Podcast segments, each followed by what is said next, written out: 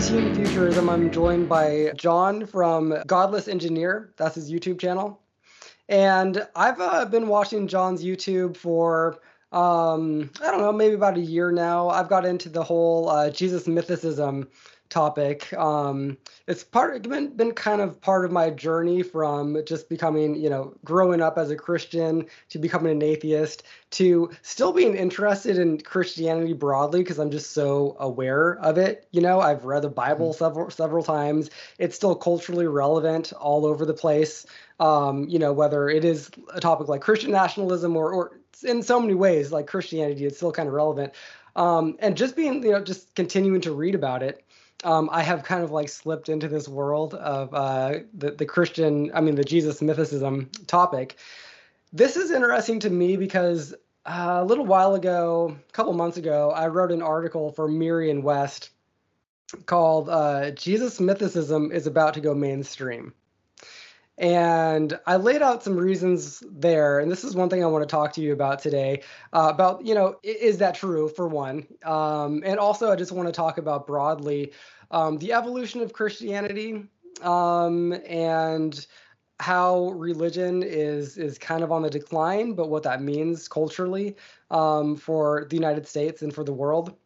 Um, but I do want to start out uh, just by kind of like asking you about how you got into these topics and specifically the Jesus mythicism. And maybe you can even give a, a quick intro to what Jesus mythicism is.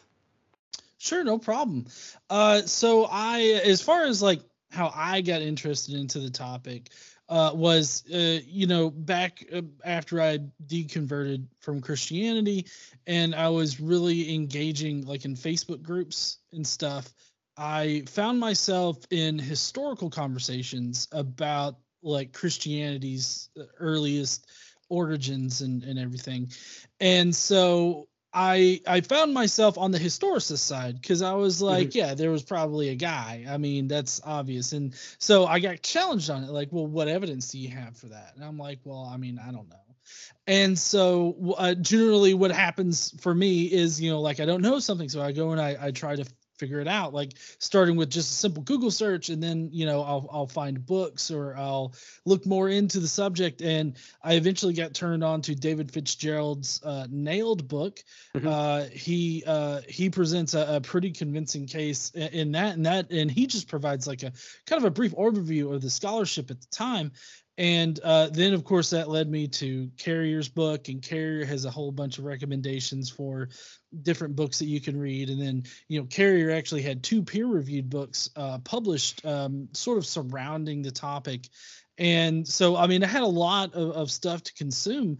And, you know, at the end of it, I just found myself not being convinced that Jesus was a historical figure mm-hmm. and um that and maybe we can get on into you know maybe later as to why i believe that or wh- why i'm still staunchly a mythicist now but um for those of you that don't know about mythicism that's uh, you know somebody that doesn't believe that uh, jesus well specifically jesus mythicism uh, uh, somebody that doesn't believe that jesus was a historical figure that this was a uh, a mythical figure that was uh, sort of um, not really made up out of whole cloth, but rather was developed out of existing Jewish ideas. And so through the uh, creation or, or, the not creation, but through the Hellenization of the uh, of Judaism, um, they came up with this figure, this Messiah figure that had been, uh, you know, sort of foretold in their scriptures, uh, and uh, basically just uh, revolutionized Judaism into Christianity. And so there was no real historical figure that was at the center of Christianity. There was there were there's just these stories about this Messiah figure that did all these things. And in my opinion, that's what the evidence currently shows as far as the, the evidence that we currently have. There are a number of counter arguments to it, but I feel like the uh, explanations for these pieces of evidence are stronger on the mythicist side than the historicist side. And like what one of the big ones is Paul's epistles. Uh, there's uh, I believe seven uh, epistles that are considered by uh, nearly all scholars to be written by the same person that, that we call Paul. And so he is our first indication of this Messiah Jesus figure. And it seems like you know there's there's nothing in his work that actually puts him on earth. We only have a celestial figure of jesus in that one. And then uh, another big point is the fact that pre-christian jews actually came up with an, an archangel messiah figure whose one of his names is, is jesus and uh, you know they came up with this whole messiah idea about how you know his death would absolve sins and all this other stuff. And that's completely separate like that's a separate uh, sect of jews than uh, paul came from. And so it just seems like there was this uh, movement to reinterpret scriptures and uh, to provide this messiah figure that would eventually become jesus in christianity. Mm-hmm. and so I I couldn't I couldn't find a good argument to suggest that Jesus was a historical figure. And so that's why I became a mythicist. That's why I started making videos about it. And that's why I continue to advocate uh, on behalf of the position. Excellent. Yeah. So, I mean, it's interesting to me because I can care less, you know, whether Jesus lives or not at some basic level. I, I am not invested in this because I think it's a good way to convince Christians to not be Christians, you know, right. or or, or I, I have no ulterior motive here. I really don't. I just think that it's interesting, and but you know, when I published this piece in Merion West, um, I got more hate than I've gotten from any article I've ever published. And I've published some some you know political pieces that were, were warranting some pushback, right? But like, and this this is I guess religion is just such a hot topic. Um, I got hate from Christians, obviously, but also from um, in particular some people in the atheist community. This guy uh, Tim something, I forget his name. O'Neill. Tim O'Neill, yeah, he he runs a website, um, History for Atheists. Yeah. Um, and so, okay, so I want to throw this out there to you: is that you know, is this just a conspiracy theory? Is this flat Earth? Is this um, you know that sort of a thing, like chemtrails, or or is this something different? And and you know why is it different? Well, I I definitely don't consider it a conspiracy theory. Obviously, I mean I'm very much against conspiracy theories, but uh, see, a main component about conspiracy theories is that you have this narrative that you want to tell, and so you'll twist information and you'll you'll twist the facts and, and outright ignore other facts in order to construct your narrative. So generally conspiracy theories will have a nugget of truth at the center of it and then from from that nugget of truth you sort of branch out to your desired destination. But the the problem with mythicism is that like just like you said it's not my desired destination that mm-hmm. Jesus not exists. Like that has no value in my life really. And mm-hmm. like it, you know you were saying that you tuned into my channel because of my mythicist content you've been keeping up with it. But really th- that content does the worst performance wise on my channel and i know that. So i have to sort of you know uh, I, have got to put out content like that in in a very i guess calculated manner at times uh, just because of how youtube's algorithm works. But it's one of the lowest viewed uh, uh, uh, pieces of of uh, content on my channel, and so it, it's not advantageous for me necessarily mm-hmm. to put out that kind of content. So there's there's no there's no reason why I need this narrative to be true. And uh, what it seems to me is that the whole conspiracy theory sort of aspect of it uh, is really just rhetoric that has no no teeth to it like there's there's mm-hmm. no like when you challenge people about why is this a conspiracy theory they don't have good answers like they can't exa- they can't explain it to you because they just it seems like they want it to be a conspiracy theory right. or they have a sort of weird idea about what mythicism is because you you do have a lot of crank mythicism that would uh, be categorized as conspiracy theory. And typically that's really easy to sort of identify because what you're going to find is you're going to find a lack of evidence. You're going to find a lack of uh, like source citation. You're going to find a lack of um, uh, like uh, or, or, not a lack but you're going to find a lot of speculation. And so the the thing with um, uh, my my uh, position is minimal mythicism is that you know there's it, it's it's sourced in real academia it's sourced in um, actual source uh, material like manuscript evidence and just general information that we know to be true about like the first century or about you know uh, Jews right around that time.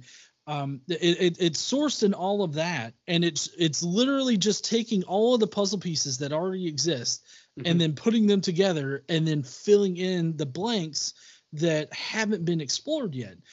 Whereas with conspiracy theories, uh, like I'll just give you a for instance, like with the flat Earth conspiracy theory, you have to literally ignore like evidence in the form of pictures in the form mm-hmm. of uh, radiometric data. You you've got to ignore like uh, so many different fields of science in order to make the whole flat earth conspiracy thing work and then you've got to postulate like oh there's this cabal of people that want to make you think that the earth is round for whatever reason mm-hmm. but that that's not what the the mythicist argument is saying. Uh, I mean, I I would say that there that that the use of consensus in New Testament studies is a problem, and mm-hmm. that you know everybody appeals to the consensus, but the consensus is maintained by Christians but that's a far cry from saying that oh there's world organizations that are dedicated to keeping you know jesus a historical figure or something like that. I don't i i don't think that's it. I just think that religion has a pretty tight hold on a lot of people. And considering that this field has primarily religious scholars in it it's it's going to take a lot to change their minds. I mean mythicism right now is going through the same thing that um you know the uh, Old Testament went through when we figured out that the uh, patriarchs there most likely were never historical. Right. That these these were constructed individuals. So uh, dur- in, in that particular situation, you had like years of of people that were fighting against this idea and you had like a lot of dirty stuff that went on in the academic world uh, like uh, blacklisting people uh, firing people from positions there was uh, one particular person that couldn't even get a job in the field that he had a phd in and he had to like paint houses and like teach high school classes in order to make ends meet hmm. so I mean, there, there, there's a real concern in in New Testament studies about this kind of stuff, but as as far as it being a conspiracy theory, there's just no teeth to that argument, and it's just rhetoric that's trying to make you stop thinking about the question of whether or not Jesus existed. Yeah, that all makes sense. And you know, um, when I when I wrote this piece uh, for Merion West again, um, it, the, part of the reason why I wrote it was was that you, you know I was talking to my wife about this, and I was telling her, hey, like I, I think that um, you know, I've been reading about Jesus mythicism. I, I might almost be on board with it. And she rolled her eyes and she was like, wait, like no duh, like obviously that's true. Of course Jesus was made up. And her background, and this to me is just fascinating because there are more and more people exactly like her she grew up not knowing a single thing about religion, about Christianity or anything. She didn't know who Jesus was till she was like 12, you know, never even like had no idea that it was tied to like the virgin birth and just like nothing. Like even right now, you could ask her like what was the virgin birth all about? She probably wouldn't be able to tell you. Which to me is hilarious, you know. Um, but the thing that's fascinating about that is that more and more people are going to grow up like her, right? Mm-hmm. And that just because you know even people now who say that they're christian i know a lot of people like this who say they're christian they don't own a bible they don't go to church they just kind of like it's just type of the, the thing that you do because like ah yeah I'm, I'm american i'm christian you know?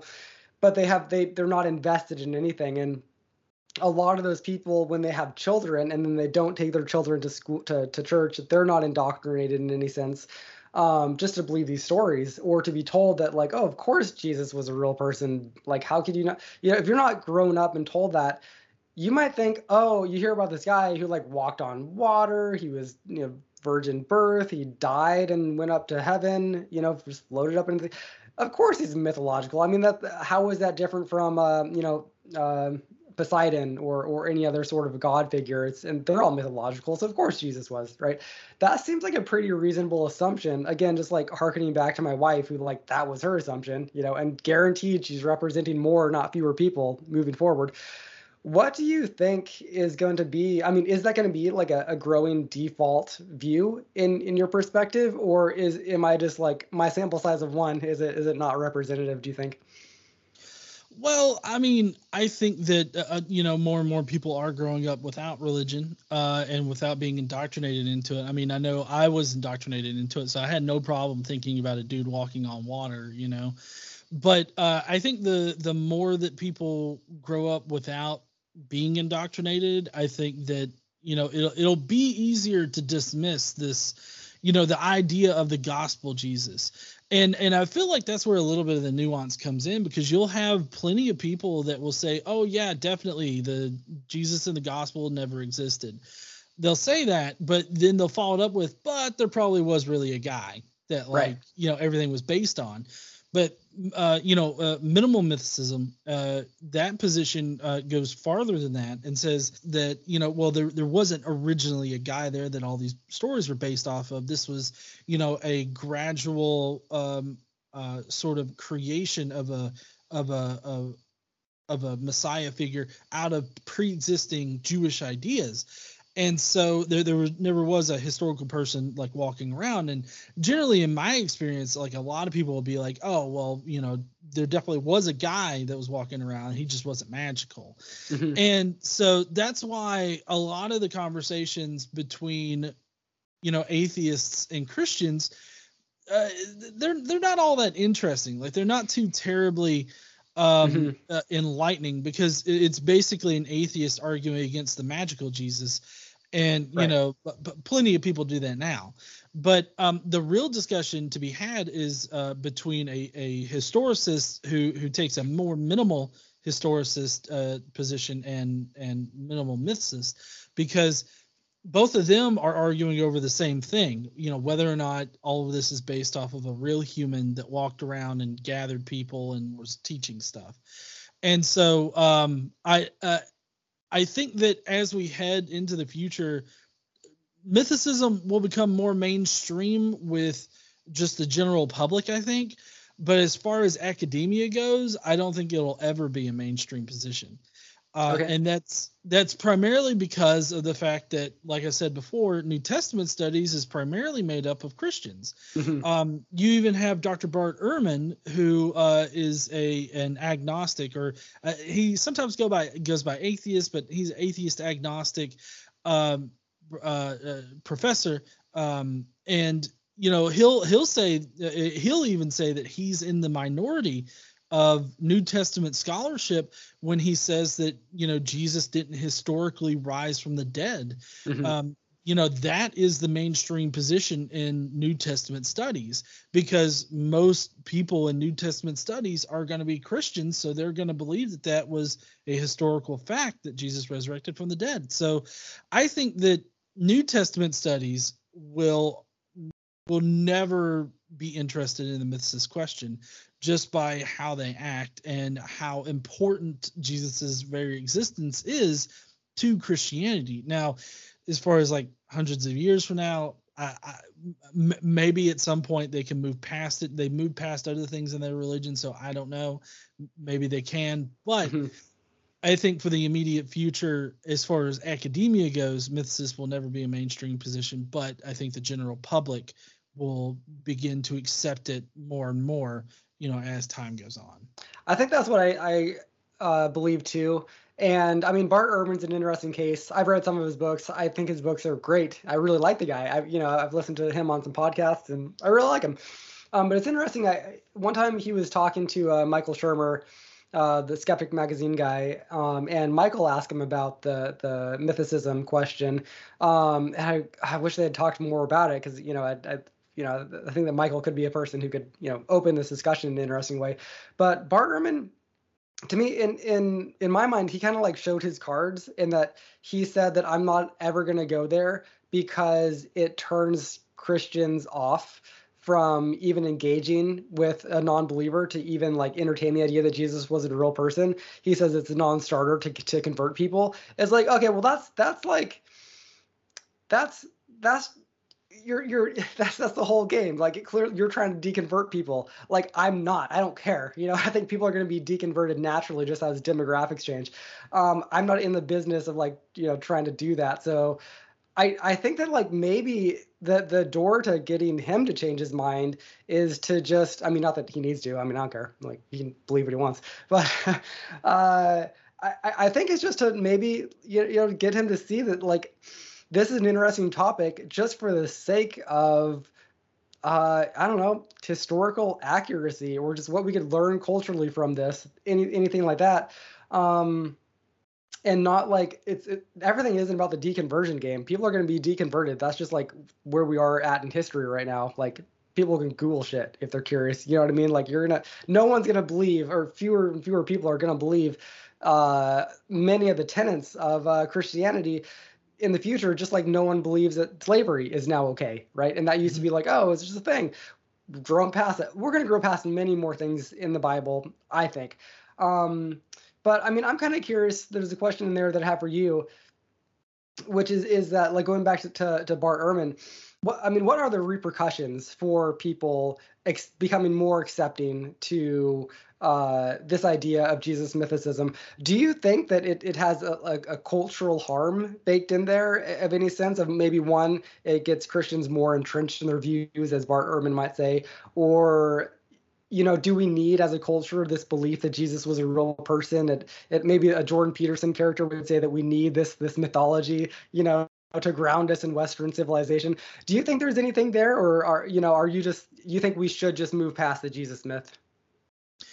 Well, I mean, I think that uh, obviously, I feel like the theology of Christianity, regardless of whether or not Jesus was a historical figure, I think that it's very toxic and abusive. I think that it causes people to uh, tear themselves down um, and then also you know other people pushing the theology on them will teach them how to tear themselves down and to shame them and guilt them and everything like that so i think that the theology of christianity is ultimately a net negative uh, mm-hmm. so i for for that reason i would say that it's it's ultimately better emotionally psychologically and all that for people to move past Christianity. As far as uh, the question of of Jesus like existing in history, um, I I don't want it I don't want it to come off like I think that people need to move past that or people need to just accept it or whatever. I think that the uh, that you know everybody can be perfectly fine and still think that Jesus existed in history, but I feel like if you're gonna if you're gonna care, like if you really want to know the truth of of history, which is I would hope what most historians uh, would want to know, uh, I would hope that you would want to investigate that. And if you're if you're an atheist and you know you've you've sat there and you've questioned whether or not God exists and you've come away unconvinced of that, um, I would hope that you would level the same kind of skepticism for Jesus's very existence, um, because the the the evidence for it is is not as great as a lot of people would have you think, especially mm-hmm. Bart Ehrman uh, would would have you think, and um, I feel like if if you're gonna if you're gonna be unconvinced by God's existence existence, then you should probably investigate whether or not Jesus existed and apply the same quality of of like expectations for evidence or you know so you use the same quality of criteria you know for jesus's existence that you do for you know accepting god's existence. Um and you know there, there's plenty of ways uh, plenty of criteria out there that we can apply to jesus to see whether or not he existed. But the problem is is that you know of course you've got religious scholars that are setting these criteria. And so mm-hmm. a lot of people have um, I guess, kind of uh, skewed ways of viewing history in light of that. And so I, I, I do I do wish that more people would look into like the historicity of Jesus and all that. I I, I wish that you know Bart uh, people like Bart Ehrman uh, wouldn't make the topic so vitriolic mm-hmm. uh, because you know it, it's it's been you know the historicists that have really made this conversation uh, over this this topic um, so uh, harsh at times. And mm-hmm. you know receiving the kind of backlash like that you received uh, i don't i don't think that there's really any need for that. Um, i think that you know we can just have conversations about this stuff and it's like you know no big deal. Um, but yeah I, I i think that people need to investigate it. And i i think that regardless of the topic though people need to try to move past christianity just because of how toxically abusive it is yeah, I mean, I I totally agree with that too. Um, so I mean, in regard to someone like Jordan Peterson, um, I just bring it up because I mean he's he's so topical on th- this topic half the time. But I I mean, in a sense, I think he he totally can and does do some good for for people who just like maybe they need an intro into like a self help world, right? And he can give some like okay self help guides. Maybe someone needs that, and that's totally I'm totally okay with that. I, I really kind of do think when where he gets more um, more where I become uncomfortable with what he's saying. There are a lot of areas, um, but um, I think it is like it's the Christian story, it's the Christian narrative that he's so obsessed with that leads him into some kind of potentially harmful views. And it's because when you look at the Christian narrative, um, I mean, it's it's a blood sacrifice based religion where the uh, the main godhead figure says don't question me and and don't uh, you know look into the world for answers look to me for answers all those sorts of things um, the the the point of, of irritation with uh you know or, or the, the the one of the points of departure for me with christianity is that exact thing where i think that the, the message fundamentally it's portrayed as this beautiful beautiful thing. It's really this ugly story. It's really like this this horrible tyrannical figure just as a literary figure. Um, this is this is something that i've written about quite a bit is, is that just the the you know in terms of the nuts and bolts of the story um, you know it's it's such an easy way to go to say that Lucifer is more of the good guy in the story because he, he he's he's you know the I, know there's a lot here but he's the light bringer he's the one who says that yes uh, find your own answers and uh, look to the world for answers. Don't look to this authoritarian figure, and in fact, defy the authoritarian figure when they say, um, "These are the rules, and I'm gonna kill you if you don't follow them." Right? Um, so, I mean, the Lucifer figure is science. It's modernity. It's um, it's it's us, uh, you know, transcending the ancient stories of paranoia and and ignorance, right? Uh, do you have any thoughts on like that symbolism? I mean, do you have any? I mean, I I, I really do enjoy Satanism. It's it's kind of like if, if I'm gonna like go with a story ancient narrative, I I resonate with that. Do you do you have any uh any thoughts on Satanism or or any of that that mythology stuff that resonates with you? Well, uh, so uh, as you were speaking, I, I, was just thinking about how you know uh, Abrahamic religions in general are very anti-knowledge, like mm-hmm. from the get-go and I think that that you know, that that whole aspect of it uh, very much impedes like social and and societal progress in general, uh, and and that's because you know you have various points in our history that you can look to where religion has has tried to keep us like from progressing uh you know societally. Uh it, it, one of the the best examples that i can think of is uh ben franklin uh i believe it was who invented the uh, lightning rod.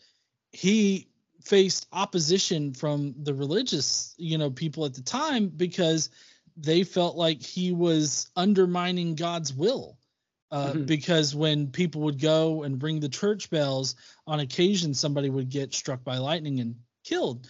And mm-hmm. so, you know, they thought that well, that's you know what God what God wanted that person dead for whatever reason.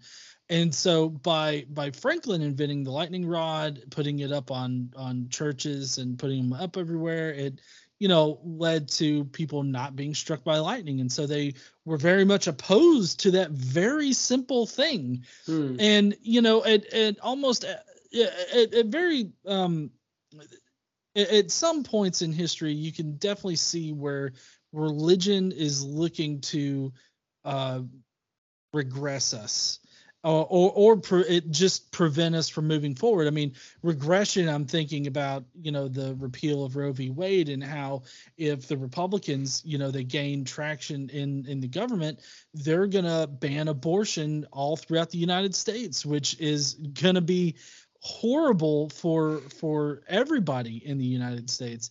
And that, that's a regression. That's that's and they're doing this because of religious uh, their religious ideology. That's the only reason why they want to do it. Uh, they can try to hide behind you know caring for the lives of children and everything like that but you know blastocysts and and fetuses are not children. They're not people. They're fetuses and blastocysts.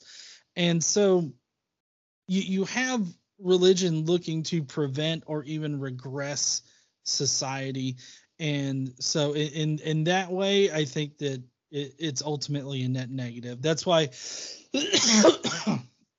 that's why typically I I will also say that I'm an anti-theist, hmm. but not not because I want to like bully religious people or I want to force uh, you know religion out of society or anything. It, it's just because I feel that religion is a net negative on society. And as far as Jordan Peterson goes with the with the myths and stories. Yeah, it's your hot takes. Be, I'm gonna get a Jordan Peterson yeah. hot take. uh, I I mean, I feel like that has some kind of internal assumptions that are rather demeaning to people because mm-hmm. I when I hear that I, I hear Jordan Peterson saying that some people are just too stupid to mm. think their way, you know, through life. And so they need these mythologies or whatever to make them feel better or whatever. Mm. And I, uh, you know, you you can go that route, but I feel like that's ultimately masking like what could be the issue, or it's really um handicapping some people in you know leading a fulfilled life uh, mm. because you know I, I feel like if you if you need these myths and everything like that in order to get through the day or in order to know right from wrong or whatever i feel like you're you're sort of boxing yourself in a little bit from growing. Like there, there's no mm. room to grow if you have this mythology, you have this story.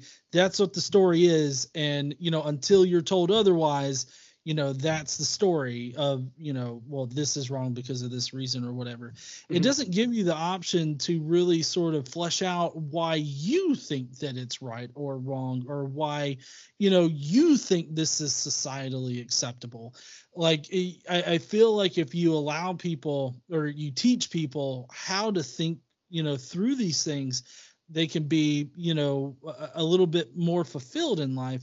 But Jordan Peterson seems to think that a good number of people are just too stupid to do that. And I mean, with the word salad that he puts out, I mean, I feel like the the the people that he's speaking to and that he's definitely targeting are the ones that are believing in him. So I mean, I don't know, maybe it's not a bad assumption. I'm not going to sit here and call anybody stupid for mm-hmm. like following Jordan Peterson on on on those particular topics, but I feel like I just feel like Jordan Peterson assumes that a lot of people are stupid, and that's the reason why they need those myths. And I just I totally reject that whole assumption that some people are just too stupid to be able to critically think. That's a good that's a good point. Yeah. I mean, to me, I would just be so depressed and disappointed in humanity if we couldn't at some level healthily move past these ancient myths and have new myths, you know, or or new anything, you know, new new ways of of having these communicate these these you know these conversations. Um, my wife and I always talk about uh, the purpose of life, the meaning of life, these sorts of things, because uh, we have very different views on it just from the way we've we've uh, been brought up. And she always says there is no meaning to life. Life is purposeless. That's always kind of like rubbed me in a, in a weird way. But um, recently, together, we read, um, or not together, but you know, happened to be at the same time. Uh, we read the French philosopher Emile Cioran, and he has this book, uh, "The Trouble with Being Born." And it's it's so fascinating because he's you know nihilist who's you know life has no meaning this this sort of a thing, and the way he articulates it, it's it's funny. It's very humorous. Like he's he's doing these these little takes that uh, all of a sudden like you'll be like oh profound this is so profound and then like you'll just start cracking up and he had like he's able to to find this humor and this wonder and this glory in the purposelessness of life in a way that I mean it was novel to me. I barely even knew that that existed, and I I love you know the humor of life. That's one thing I just like always rant about. But uh, to see that in the purposelessness of life, that's a story, right? That's a narrative that we're never told, and that I feel like a Jordan Peterson or Bible believing type of person would want to hide everyone from because oh my God, like it's all dark and gloom, and you're gonna kill yourself and you're depressed and you need antidepressants if you have any sort of like this in your brain. Meanwhile, like I don't know, I, am not like married to Emile Cioran or anything. I, have only read a book or two by him, but uh, it's like amazing. It's like why haven't I read this my whole life and just had these thoughts in my brain of an alternative way to to approach this topic of purpose and meaning. There's a lot there, but like I do kind of want to ask you like more, uh, more of like a I don't know. Basic question that like Sam Harris always gets asked on this topic, which is that as we move away from religion, we have historically lowest church attendance ever, the lowest I mean the the rise of the nones, right? More and more people saying they have no religion. Um, do we do we do you worry about community how we're losing community because of that? Like practical day-to-day friendships are being impacted or institutions like marriage or these sorts of things. Does that trouble you at all or do you i mean do you have any thoughts about that topic?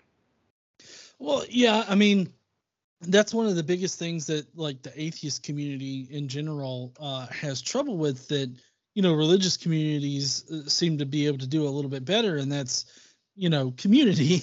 Mm-hmm. um you know it's often said that uh, the atheist community is a lot like herding cats because you know everybody everybody's going their own way and all this other stuff. But i mean i feel like that's that that harkens back to the whole you know meaning in life and everything like that. Because if you're if you're talking about you know absolute meaning or transcendent meaning then I, w- I would agree that there is no meaning. But um the one thing that connects like all well in the theology of Christianity, at least, and, and their whole uh, communal, um, the whole communal aspect of church, uh, what you have is is this idea that you know you're supposed to praise God, like that's the entire that that's the that's the meaning to life that Christianity gives is that you're supposed right. to do everything with God first in mind. You're supposed to do everything for God. If it if what you're doing doesn't glorify God, then you don't need to do it anymore. And it seems to be a really simple way, but it's it's one way that you know they're connected through community. Mm-hmm. And I think that as we move past religion, I think that we'll just see different kinds of communities you know popping up. I mean we all we already kind of see that now. Like you know you've got um you've got school communities uh, where you know you've got parents and parent teacher associations you've got uh, kids in different organizations in school and everything. And so you know there's a communal aspect to that. And i think that you know for adults that are not like in school or anything like that you're going to have you know different uh, you know other than church you're going to have different uh, communities. Um and even even right now like i'm i'm a member of several different communities uh online. While i don't have any any like i guess physical community around me just because of you know the we're not really i guess active all that much like um because of our liberal liberal position in a very red state. You're in um, Alabama, I believe, right? Yes, I'm yeah. I'm in North Alabama. A lot uh, of blasphemy you're you're dropping today for uh, yeah. an Alabama. uh, but I just I think that we'll eventually develop like new communities. We'll we'll mm-hmm. have different kinds of communities that are not necessarily religious based, but that you know they could be uh you know uh, one thing or another. I know like uh, uh, the Magic the Gathering is is a game that mm-hmm. I play. I've, I haven't played it in a while, but uh, you know, Magic the Gathering has a has a pretty big community out there where you know people will go to you know a car uh, uh you know a card store um and you know uh, whenever a new set is released they'll go to a card store and they'll play games with each other and they'll you know it's all it's it's all very cordial and friendly. I've been to a few events and it you know it's it's a nice little community. And so i think that you know communities like that will grow. Well another good example is like d&d communities. Mm-hmm. those are are are, are getting uh, popular or well I've never been into D and D, so I don't know how popular they have been like in the past or whatnot. But I've been noticing them more, and so like mm-hmm. that's a that's a whole other community. And then you've got you know communities that pop up at work. So I just think that you know as as church communities you know start to disappear, I think that we'll just have different kinds of communities mm-hmm. that pop up that makes sense to me because I mean, uh, I mean, people make fun of online communities as if it's not real, but I mean, I've met a lot of great friends from that started out as Twitter conversations. and uh, and then all you know, we join a meetup, and then I've I've met genuinely really close friends that way. Also, I do think that uh, my two cents on on church is that a lot of the, there's a lot of toxicness that happens at church um, and a lot of the the relationships that I mean I remember personally totally overrated, like n- like very superficial and very just overrated. When I was a kid growing up, most of my close relationships were in sports or school or uh, you know definitely disparate from like the church community even though i was like very involved in it i would so much have rather any day of the week hung out with someone from my sports community than my church community and you know definitely made those choices all the time. Um, but do you think i mean humans do have this you know drive at some level to have you know some sort of a you know religious communion or religious thoughts religious something. And you know there's a lot of noise made now about like wokeness is becoming a religion right? Or or like anything can be turned into a religion religion-esque do you think that we need a replacement religion? Do you have any? Do you think wokeness is a religion or can be? Uh, I mean, eh, that's a pejorative, obviously, but mm-hmm. uh, I mean, what do you have any thoughts about that? Of like, we just will create a replacement just because that's what we do, or or or not? Well, I mean, I think that I think it really depends on how you define religion, because because you know, if you think about religion as like a set of of beliefs that are dogmatically uh, held and you know there's there's some kind of hmm. organization centered around it or whatnot i think that naturally people form those kinds of of sort of uh, organizations at least um and i i think that you know if we were to move past religion i mean i can i, I mean we're all we you know we currently form these kinds of organizations uh, congruently with with religion now. You've got like there's uh, at least down here in in in the south there's this thing called the elks lodge. Uh, it's like a whole organization uh, that's uh, you know I guess secular maybe. I, I, don't really know that much about it. I'm just know my stepfather's part of it.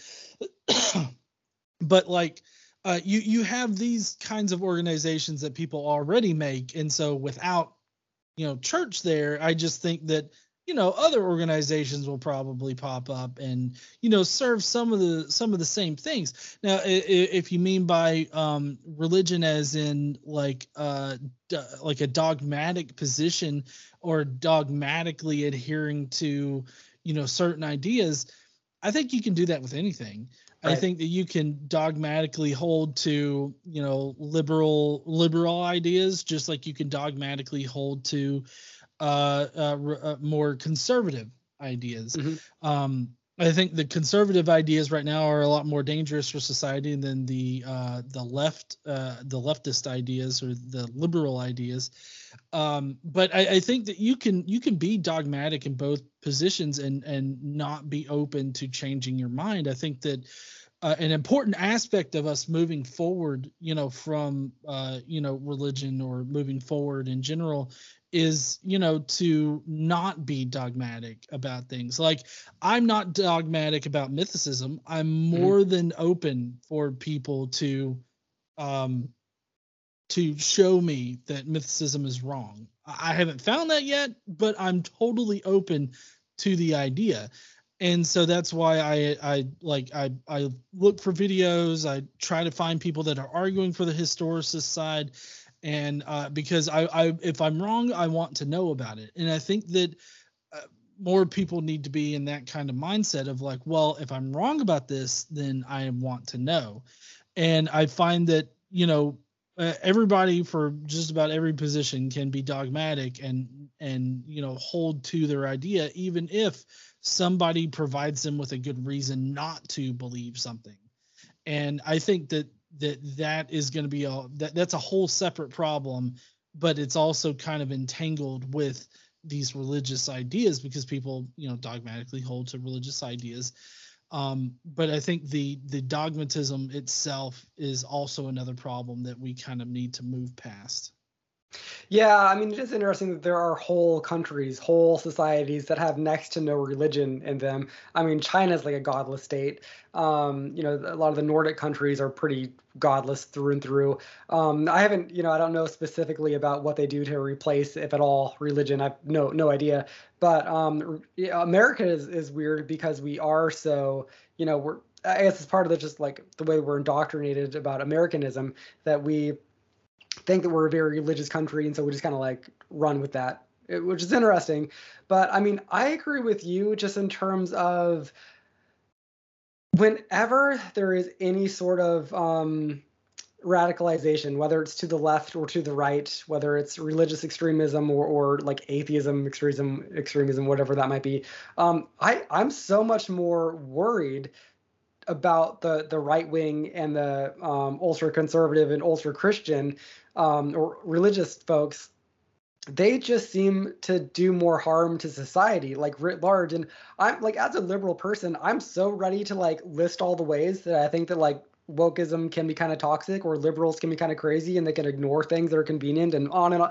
They liberals are people. They do a lot of dumb things, but um, I'm like scared of like conservative radicals.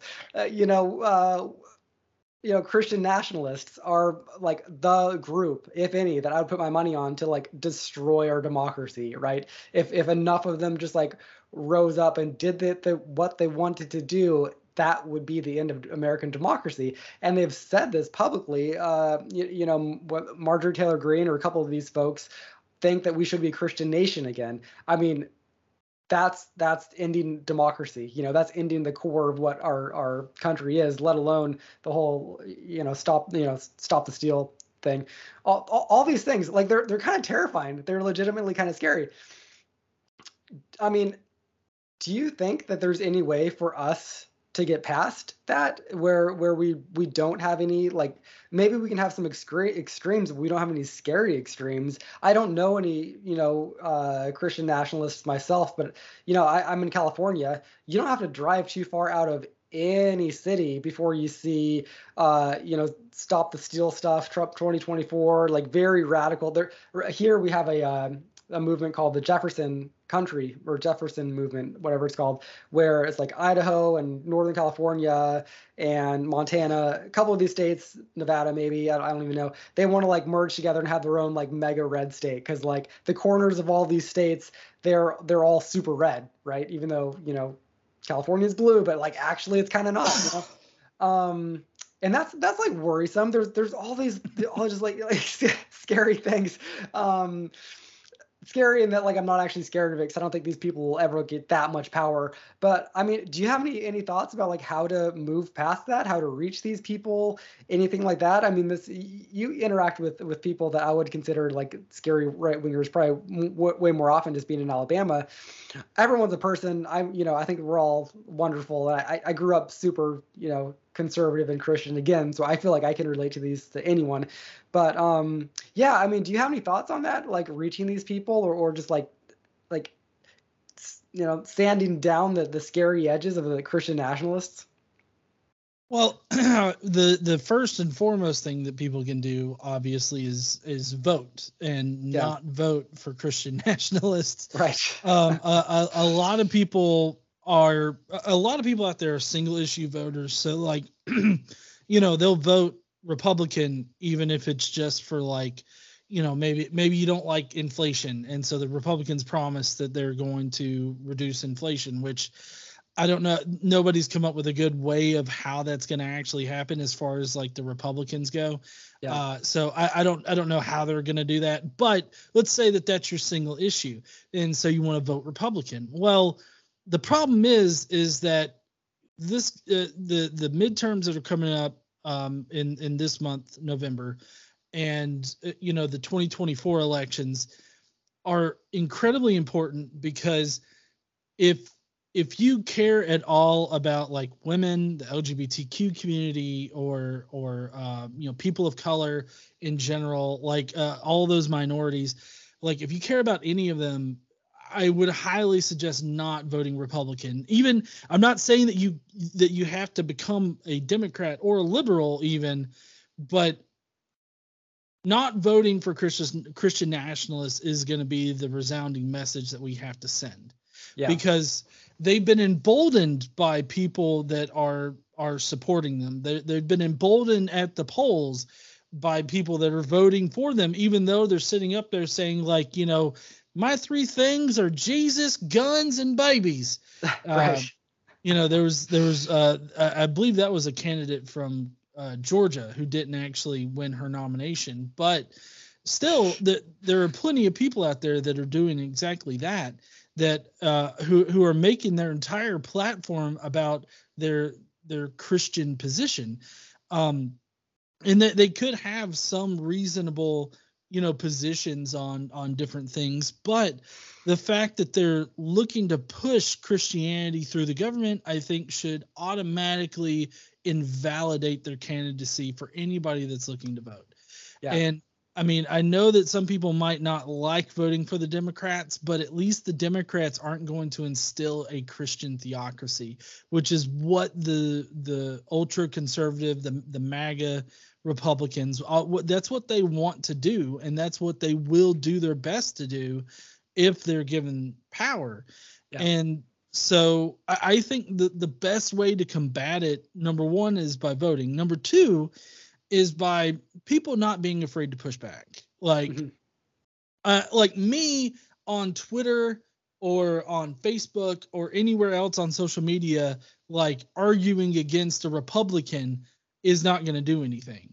Like yeah. they're just they're they're either you know going to just uh, entrench themselves more in their position or they're just going to block me or they're not going to listen to me or whatever. But if you have people that are in their lives that are pushing back against them and calling them out uh you know on on the things that they're saying, I think that can have a lot more impact. Like um mm-hmm. you know, I was recently on a work trip actually out to Barstow, California, and you know th- there was a guy there that was talking about how oh well the pandemic's over because biden says so. And so i tried to i'm like well you know that's not exactly true uh, because you know it's becoming endemic uh, much like the flu. And he's like well mm-hmm. that's not what biden says. I'm like i don't really care what biden said. I'm trying to explain to you like what he was trying to communicate. Yeah. And you know, of course, he was not having it.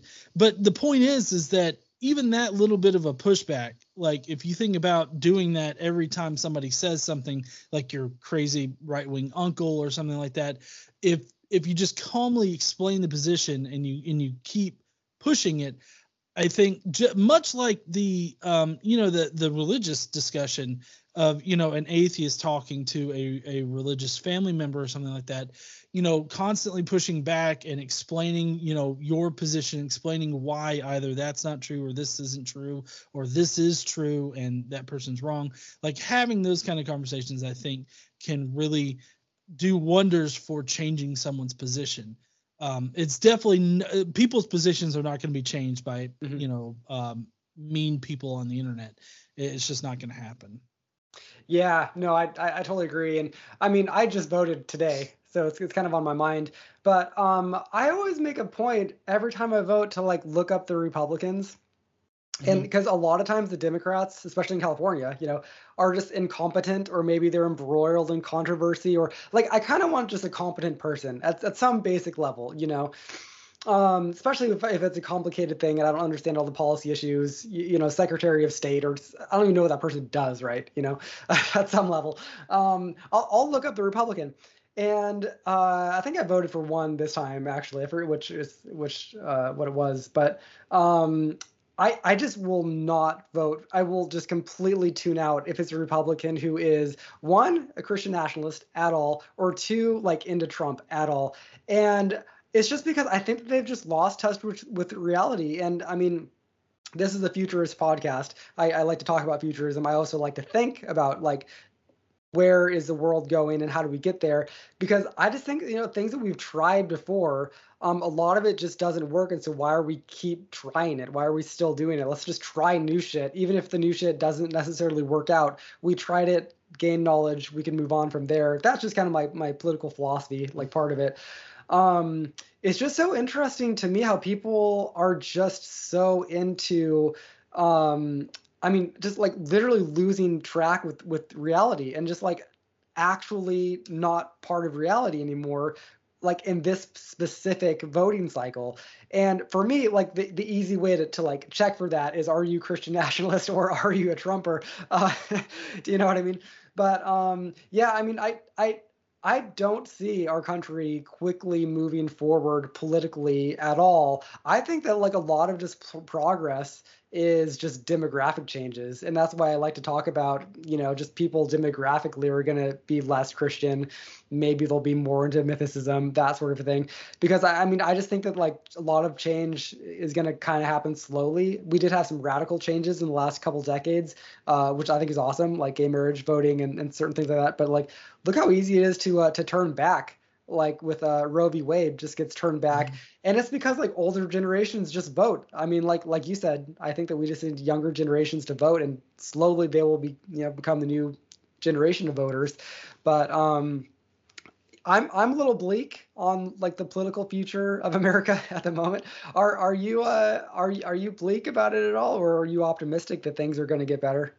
Well, uh, I'm I'm I'm holding my judgment right now until after the 20 uh, uh, after these midterm uh, mm-hmm. elections in 2022 here Be, and primarily because you know if we see massive republican and, and christian nationalist turnout to where it overwhelms the the Demo, uh, democrats and and those that are voting liberal then that's going to set the tone for the future of america it, it, but but if we see the republicans getting shut out at the polls uh, you know, there there being like massive support for you know anybody but these Christian nationalist Republicans, that's going to send a huge huge message to them, so that maybe they'll tone down their whole Christian nationalist rhetoric. Mm-hmm. Maybe yeah. you know they'll change their tune, and um, I think that if it, it it just really depends on on these midterm elections. So I'm I'm hopeful that that people won't vote like massive amounts of people won't vote for the Christian nationalists mm-hmm. um, that are are up for election uh, this year. Uh, but I, I, guess I'm just um, I'm sort of I'm sort of wa- I'm watching the train go and hoping that there's not a wreck. And uh, we're we're coming up on the turn where there could be a wreck. If yeah. there is a wreck, I won't be able to stop watching it because it's just it's just going to be a horrible wreck. But if if we can navigate that turn, you know, I think I think we'll be fine. Mm-hmm. Uh, it's it's just it's all about sending a, a, the right message, and the right message right now is to reject Christian nationalism. But you've got you've got so many people out there that um, you know are are still indoctrinating their kids into like the um, you know the the horrible ways of our past. Uh, yeah. I mean, just this past Halloween, I, I was perusing uh, Twitter and there was a group of teenagers uh, where they were dressed in blackface in like the black and white jail uniforms and had somebody as a cop. And like, whoa, that, that's yeah, that's a yeah, little that, shocking. Yeah, that that's that's some really like old old old understanding of of everything and obviously like that entire persona was was taught to these kids yeah they like, missed the memo from like 2008 i mean yeah and so I, I mean you still you're still gonna have people out there that are pushing you know for for that kind of for for being unapologetically racist and mm-hmm. misogynistic mm-hmm. and all this other stuff but I think that if we can send a resounding message about Christian nationalism, about racism, about you know, I, I know a lot of people might might feel like it's it's reaching to say it, but Nazism. I mean, we're mm-hmm. seeing a like there's way more Nazism in America than I'm really comfortable with. Mm-hmm. Like I'm I I it's kind of hard to say that there's that that's not a major trend when it it seems like at every single like Republican um, uh, rally or Republican get together or whatnot that there's like a Nazi flag there. Like there's at least one Nazi flag at every single Trump rally and every single oh. like Christian nationalist rally mm-hmm. that that I've seen. And so it's just I, I feel like we just need to send a resounding message about it. And if we don't, then you know that's gonna be bad news for America. Yeah, well said. I totally agree. Uh, well, to wrap things up and to, to kind of bring it back around, um, I do want to give a shout out to Richard Carrier. You you mentioned him earlier, but uh, he's he's the guy that I think if you are you know listening to this and you think Jesus mythicism sounds interesting but stupid, he's the person that I would probably recommend to like watch some of his videos where he lays out his thesis. Um, it's it's so much more like reasonable than than I would have guessed. You know, for just a couple years ago before I really dipped into this topic, it's quite reasonable. Um, I also want to recommend the Godless Engineer YouTube channel. Uh, I, it's it's fantastic and a lot of fun to listen to. And I'm I'm curious if there's anybody that you would recommend um, people check out to you know maybe dip their toes into the, the Jesus mythicism topic. Well, uh, David Fitzgerald is always a good uh, resource. He's got some nice short books uh, on Jesus mythicism. I actually did the cover art uh, for his Jesus mything in action. Series. Really? Oh wow. Yeah. Okay. Uh, yeah, that, that uh, who is it? John C. or, or Smalley, David David C. Smalley. David. He he always talks about that book. I think he did the audio for it. Yeah. I believe. Yeah, I haven't read it, but I've I've meant to yeah it, it's a it's a really good book series and and that's for you know somebody that doesn't that that maybe is not ready to get it into like all of the real i guess nerdy biblical stuff yeah. about it. There's that. Uh, i also have an app on the app stores called Chrestus Uh, that's C H R E S T U S uh, that is uh, if, if, you don't if you don't want to spend like the money on both of carrier or all of or a lot of carriers books uh, just yet uh, you can get like a brief sort of summary overview in the app. Um, and uh, it's it's supported by like a, a, lot of scholarship. I try to make sure i have the best information in it. Uh, so you know you, you can find that on on whatever app store you're on. But the, there's that there's um, let's see who else the uh, the the Myth Vision channel. Uh, they now they do lean historicist. Uh, Derek does at least, and uh, but I mean he does try to have like both sides of the argument well presented. Mm-hmm. And um, yeah, I like honest, him too. Yeah, honestly, the the best thing that I can say is that if you're looking to dip your toes into this, um, you know, it, well, a good thing that I've found is listening to debates because what you'll have is you'll have both sides represented. And so you can hear the back and forth and you can kind of judge for yourself like who's got the better argument, who's mm-hmm. making a better case. And um, I wouldn't listen to every single mythicist um, out there because there there are crank mythicists out there. There are mythicists that you know don't use the best scholarly position available yeah. but if you listen to people like dr carrier um, when he debates he's got a lot of debates out there he's got a lot of discussions uh, on this topic that you can hear um, and then of course there's you know lectures by carrier or fitzgerald um, or um, trying to think there's anybody anybody else that's really lecturing or there's a price, you know, discussing right? This. Uh, price. Well, price price is i mean uh his he's a little problematic in multiple ways but okay i haven't I mean, followed him at all but i know his name yeah yeah he he's a little problematic so i wouldn't necessarily um I, I wouldn't necessarily go to price for it he does have a degree that's relevant to the question so like uh, you know if you want to check out some of his books that might be okay uh, but I, I would pretty much just stay on the mythicism topic as far as price goes. Okay. Um, but uh, but yeah, I mean those those are the best sources that you got that that people can go to that can consult. Uh, I know Carrier has a blog that he he uh, uh, writes on uh, at least uh, I want to say three to four times a month. Uh, but he covers you know mythicism. He covers you know atheism. He covers just religious claims in general. So it, it's a it's a generally good blog to to keep up with. Uh, but the, yeah, so I mean, those would be the resources that I would point people to. Excellent. That's great. Yeah, something I need to check out myself. Well, uh, thanks, Ron, for coming on the podcast. Really appreciate it. And it was a pleasure speaking. Oh, thank you for having me on here. It's uh, I'm always excited to talk about mythicism and, and this kind of stuff. So I appreciate it.